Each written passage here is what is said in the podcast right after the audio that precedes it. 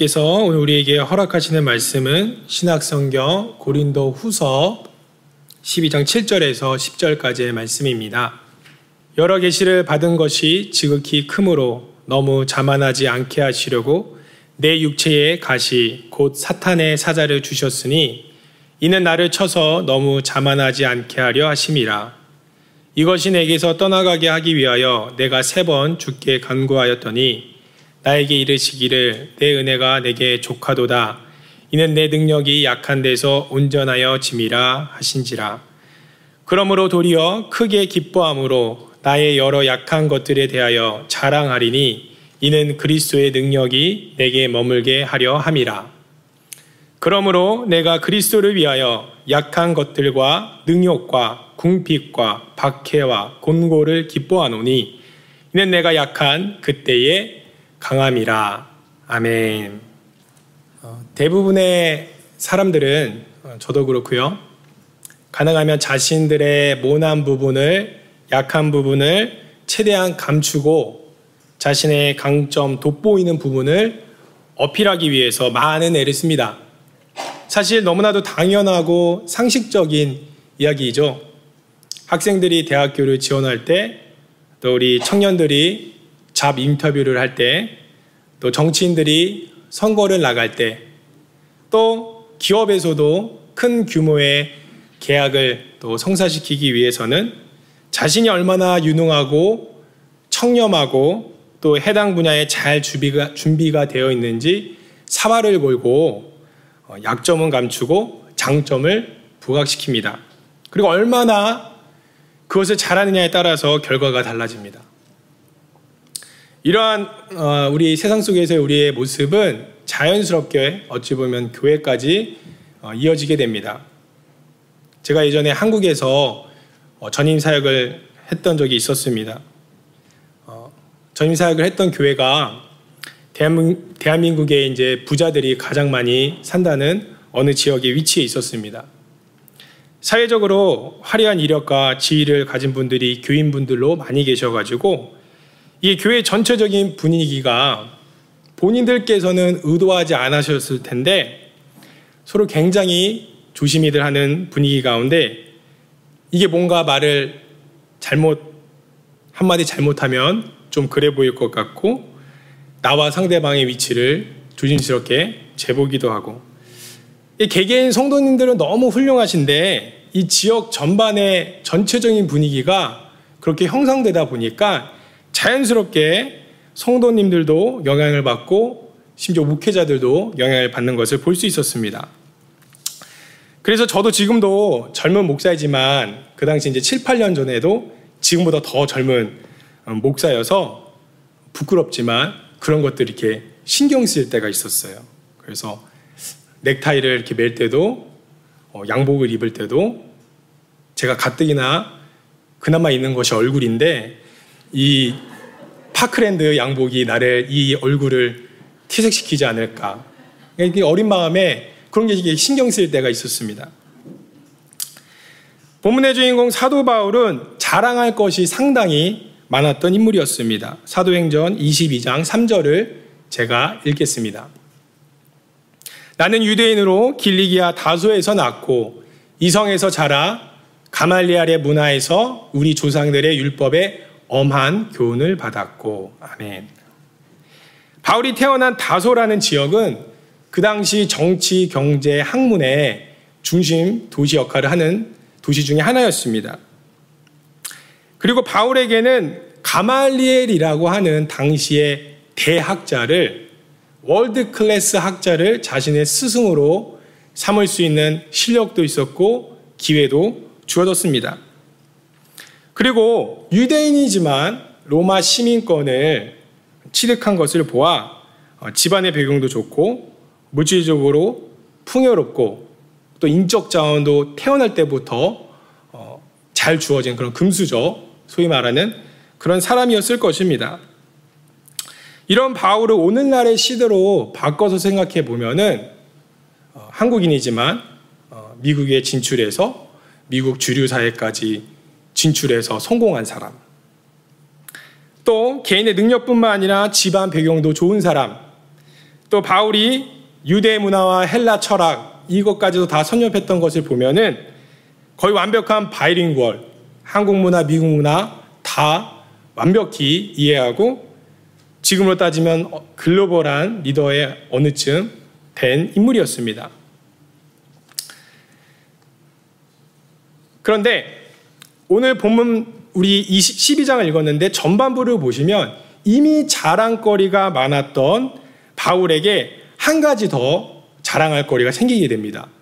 그것은 바로 바울이 이제는 하나님의 은혜로 영이, 영의 눈까지 열려서 단순히 똑똑한 사람에서 그치는 것이 아니라 아주 영특한 사람까지 된 것입니다.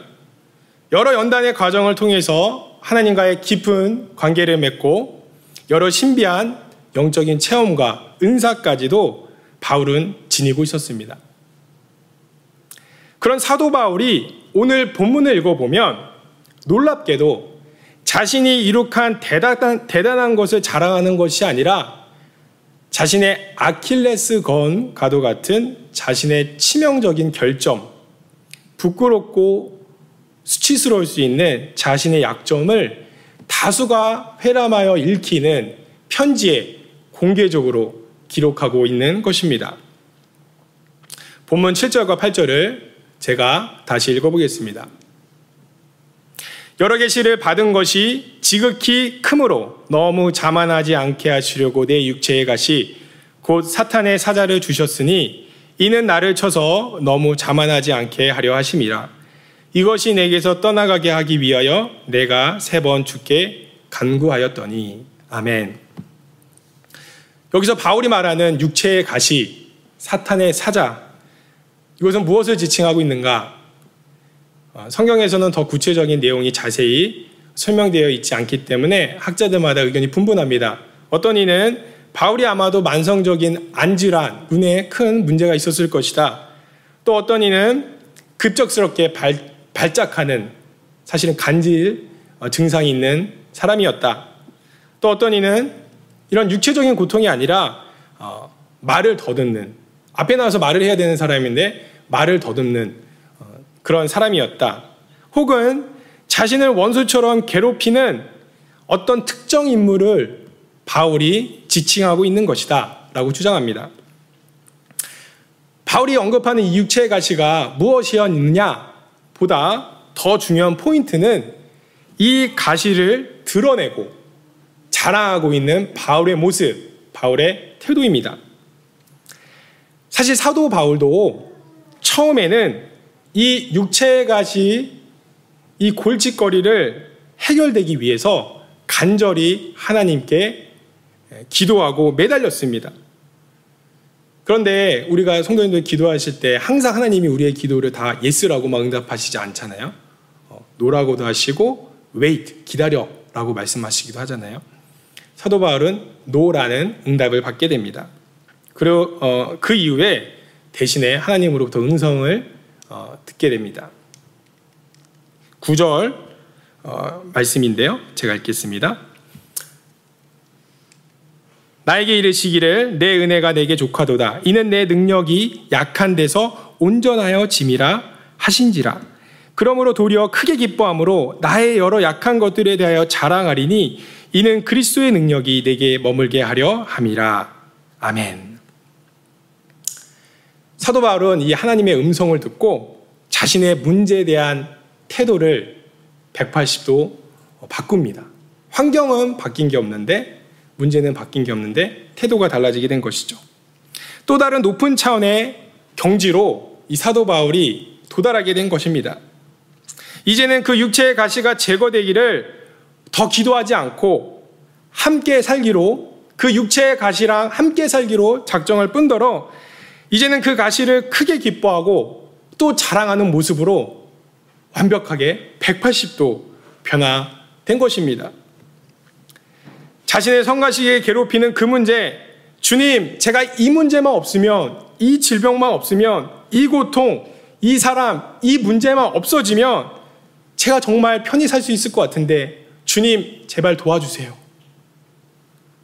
라는 차원에서 이제는 그 문제, 그 질환, 그 고통, 그 사람 오히려 귀하게 여기고 더 목소리 높여 자랑하겠다라고 말을 하고 있는 것입니다.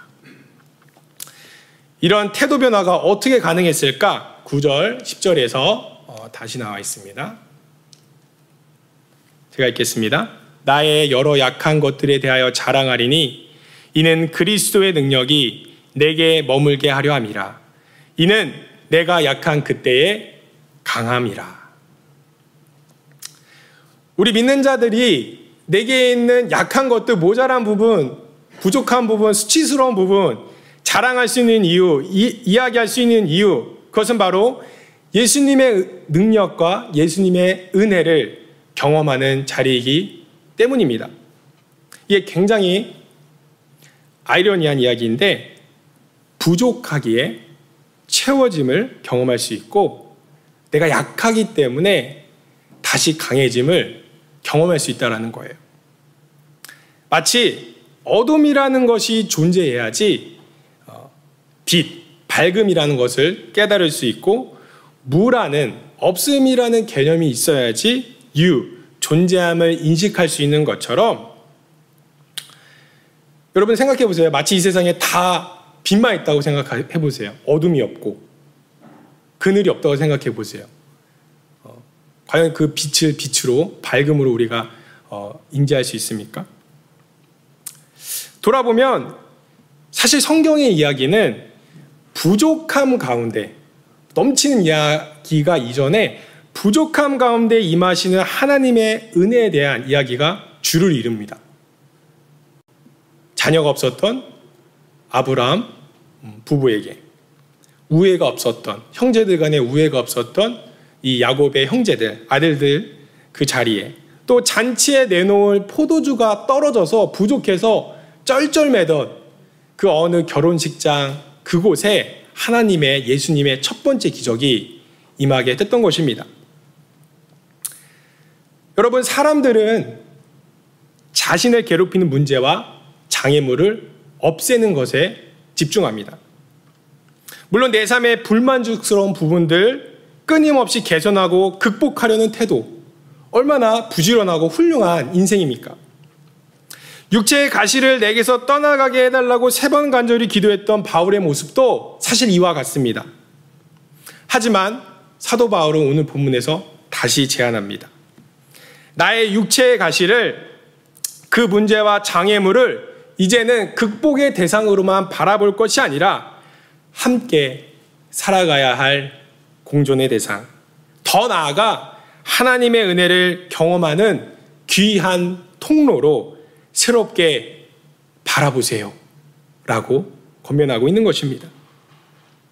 육체의 가시가 내게서 떠나가지 않는다면, 아무리 기도해도 그것이 떠나가지 않는다면, 그것을 내게 허락하신 하나님의 뜻을 구하며 그 부족한 만큼이나 그 문제의 크기만큼이나 더 크게 함께 하시는 주님의 은혜, 주님의 강한 능력을 경험하라고 권면하고 있는 것입니다.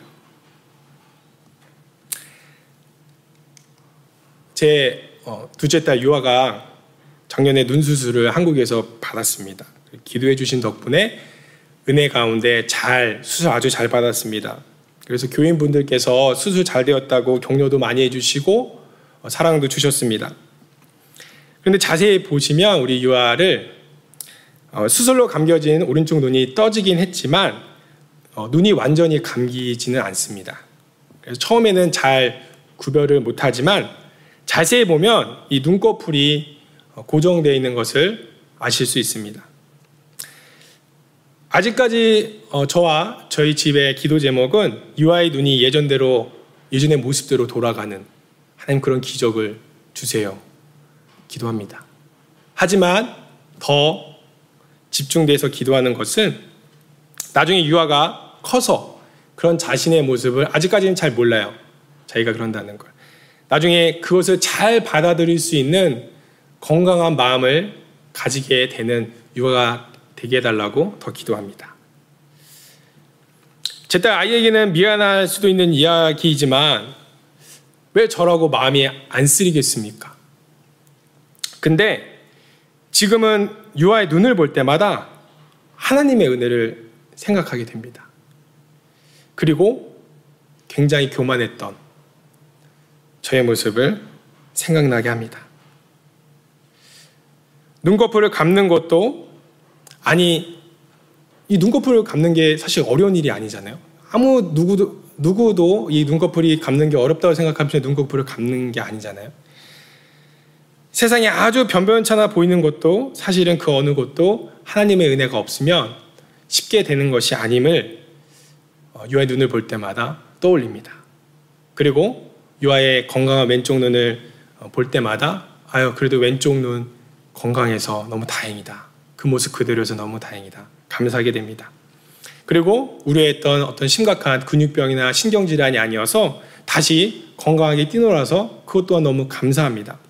오른쪽 눈을 볼 때마다 겸손하게 되고 하나님의 은혜를 맛보게 됩니다.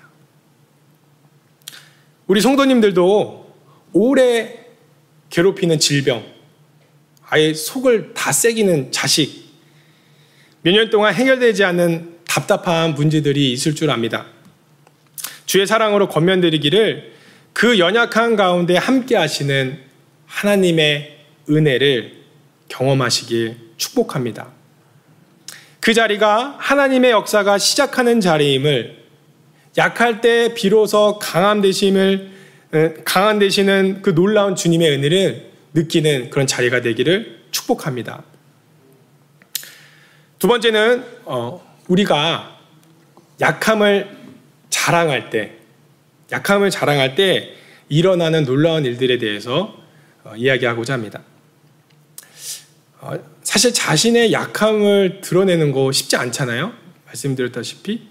그런데 이 약함을 드러내는 게 놀랍게도 우리가 예상하는 것보다 더 큰 위로와 더 큰 은혜를 어, 주변의 사람들과 공동체에게 사실은 전파하는 것임을 우리가 기억할 필요가 있습니다. 하나님은 어느 누군가의 또 우리의 약함을 사용하셔서 개인적인 은혜의 차원을 넘어서 주변의 여러 사람들과 공동체 전체에 큰 위로와 은혜, 그리고 새로운 출발을 허락하신다는 말입니다. 또 제 얘기를 하게 되는데요. 제가 어, 조지아주 애틀란타에 있는 신학교에 처음 5년 전 유학을 왔었습니다. 지금도 언어 문제가 힘들고 저희 은혜교회 중고등부 아이들이 제 영어 설교를 들어주는 거 너무 감사하고 또 교회에서 제게 그 아이들을 맡길 수 있게 제안해 주시고 허락해 주신 거 너무 감사하게 생각하고 있습니다. 근데 아시다시피 지금보다 처음이 훨씬 어, 힘들었습니다. 어, 어느 날 애틀란타 지역에 있는 어느 작은 교회에서 2세 아이들, EM 아이들을 섬기는 사역자로 와달라는 요청을 받게 되었습니다. 그 교회가 어, 반년이 넘도록 그 아예 그, 그 아이들을 섬길 수 있는 사역자를 못 구해서 방치되어 있었어요. 근데 그 교회에는 또 아이들은 많이 어, 모여서 한 15명, 20명 되는 아이들이 있었어요. 근데 제가 제가 영어를 못해서 주저하고 있을 때 거기 목사님께서 다른 거 필요 없다. 열정만 있으면 된다. 어, 그렇게 말씀해 주셔가지고 하나님의 부르심으로 여기고 순종하는 마음으로 갔습니다. 그래서 제가 열심히 영어 설교 준비하면서 수능령에 길들여져 있는 잖아요. 네이티브 코리안으로서 열심히 몇 개월을 진짜 준비해 가지고 열심히 했습니다. 너무 힘들었죠. 그런데 제가 그렇게 끙끙대면서 영어로 말하는데 몇 개월이 지났을 때에 한 가지 변화가 생기는 거예요. 어떤 변화가 생겼느냐? 그런 저의 모습을 보고 거기에 있는 아이들이 교회에서 안 쓰던 한국말을 쓰기 시작하는 거예요.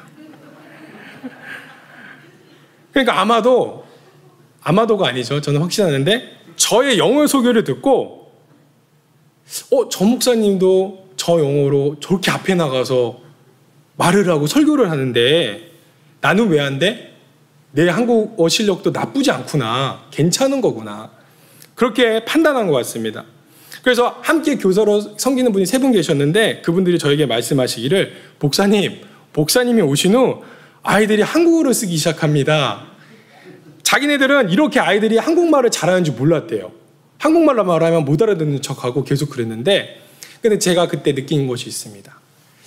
아, 이 아이들이 자기가 서툰 걸 알아요. 어, 한국어가. 그러니까 이 나오기 부끄러운 거예요. 이 교회에서 쓰는 게 안전하다고 안 느끼는 거예요. 근데 제가 그 약한 것들을 드러내니까 아이들이 아, 나도 한국어를 저 정도 해도 되는구나. 이 편안함을 느끼고 한국어를 쓰기 시작하고 더 놀라운 것은 이 아이들이 조금 조금씩 이제 한국 문화도 관심 가지게 되고 또 우리 이세 아이들의 숙명이잖아요. 미국인 정체성도 좋게 생각해야 되고 한국인 정체성도 부정적으로 자리 잡으면 안 되잖아요. 근데 이 한국인 정체성도 이 부정적이었던 것이 긍정적으로 잡히는 것을 보면서 참 감사했던 적이 있습니다. 성도님들 우리 교회라는 곳은 믿는 이들의 영적인 가정과도 같지 않습니까? 우리가 다 형제, 자매, 우리 가족같이 여기면서 지내지 않습니까? 근데 집에서 여러분들 어느 한 명의 가족 구성원에게 문제가 생기면 그 문제로 인해서 오히려 가족들이 하나로 똘똘 뭉치고 어, 그 문제를 해결하기 위해서 머리를 맞대고 그렇게 다시 가족이 회복이 되고 하나가 되는 그런 원동력이 되기도 합니다. 마찬가지로 약한 점을 고백하는 것은 사실 우리 공동체에 있는 누군가에게 큰 위로가 됩니다. 나만 그런 게 아니었구나. 저 집사님도 저랬구나. 그리고 또 서로가 서로를 돌아보게 하고 사랑과 위로를 실천할 수 있는 사실 기회를 제공하는 거예요. 약함을 고백하는 것은. 그리고 가장 중요한 것, 공동체가 그 약한, 부족한 부분을 위해서 더욱 기도에 매진하는 그런 촉매자 역할을 하게 되는 것입니다. 어, 한국 기독교 역사뿐만 아니라 세계 교회 역사에서도 중요한 위치를 차지하는 사건이 한국에서 벌어진 적이 있습니다. 우리 성도님들 한 번쯤은 들어보셨을 텐데요. 하나 이거 넘겨주시겠어요? 죄송합니다. 네. 1907년 평양 대부흥 운동. 아, 한 번쯤은 다 들어보셨을 것입니다. 그런데 이 1907년 평양 대부흥 이 운동, 이 사건을 보다 더 잘 이해하려면 사실 1903년 4년 전에 일어난 원산 지역, 어, 지금은 이북인데 그래도 강원도 원산 지역에서 일어난 어, 원산 부흥 그 사건을 먼저 이해할 필요가 살펴볼 필요가 있습니다. 다음 넘겨주세요. 1903년 8월에 교파를 초월해서 여러 선교사들이 이 원산 지역에 모여서 성경 공부, 기도의 모임을 가졌습니다. 당시 이 강원도 원산 지역하고 이 전라도 지리산 일대는 이 여름에 선교사들도 안식월을 꽤 길게 가졌어요. 왜냐하면 무더위도 심할 뿐더러 풍토병이 여름엔 더 심해가지고 사역을 하기가 어려워서 대부분 원산 해변이 잘 되어 있는 원산 지역에 가거나 시원한 어, 전라도 지리산 일대 지역을 어, 모여가지고 이렇게 함께 모였습니다. 근데 그 원산에 그 모여 있는 선교사님들 중에 로버트 하디라는 선교사분이 계셨어요. 이 캐나다 출신의 의료 선교사이신데 후에는 이 미국 남감리교로 소속을 옮겨서 어, 한국에서 무려 45년이나 15년도 아니고 45년이나 어, 일하신 선교사이셨습니다. 어, 1903년 원산 지역에서 성경 공부를 할 때에 이미 이 하디 선교사는 한국에서의 선교사 경력이 10년이 넘었어요. 그 당시에도 누가 선교사가 먼저 왔냐에 따라서 사실 굉장한 권한이 주어졌어요. 왜냐하면 언어를 훨씬 더 빨리 했기 때문에 누가 오냐에 따라서 발언권도 문화도 잘 알고 지리도 잘 알고 이러기 때문에 이 하디 선교사는 굉장히 빨리 온 선교사님들의 축에 속했습니다. 그래서 이분이 처음에는 의사시다 보니까 서울 재중원 광해원이라고 했던 재중원에서 언더우드와 같이 의료 사역도 하고 후에는 부산으로 넘어가고 또 후에는 원산으로 넘어왔다가 다시 서울로 가고 그런 분이었습니다. 그런데 이분이 오랫동안 했지만 꽤 만족스러운 선교 열매는 어, 이루지 못하고 있었던 분이에요. 그런 상황에서 이 하디 선교사가 1903년 원산에서의 이 선교사들 성경 모임 자리에서 기도회를 좀 인도해 달라고 다른 선교사로부터 제안을 받게 됩니다. 그런데 이 하디 선교사께서 이 준비하는 과정 가운데 성령이 임하신 거예요. 그래서 이분이 성령의 감동을 받고 동료 선교사들 앞에서 그 기도의 자리 가운데 폭탄 선언을 합니다. 본인이 선교사로서 지금껏 열심히 사역은 하였지만 백인으로서 음, 갖고 있는 인종적 우월감이 있었다. 그리고 내가 여러분들과 다른 의사다. 의사라는 교만함이 있었다. 그리고 성령을 의지하기보다는 내 지식, 내 경험, 내 생각을 의지하면서 사실은 10년이 넘도록 사역을 하고 있었습니다. 라고 고백을 하며 펑펑 우시는 거예요.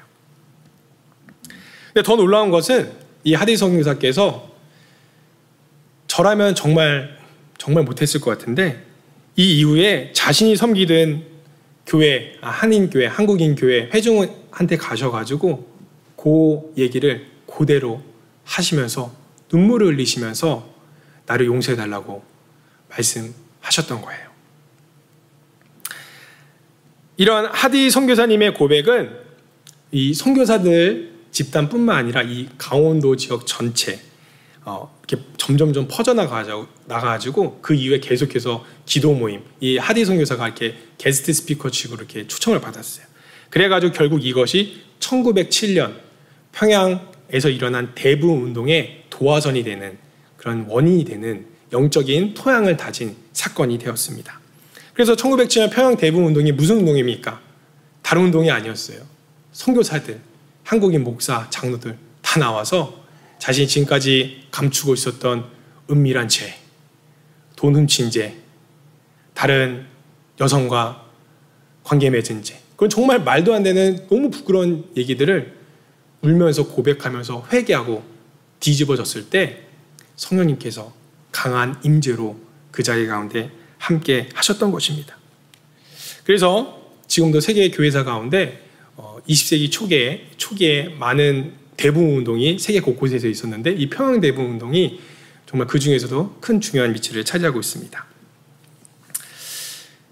여러분 이렇게 한국 교회는 초기부터 자기의 약함, 자기의 연약함을 고백하고 자랑할 때 그보다 더 강한 하나님의 능력, 회복, 은혜를 경험하는 교회였던 사실 기억하시길 바랍니다.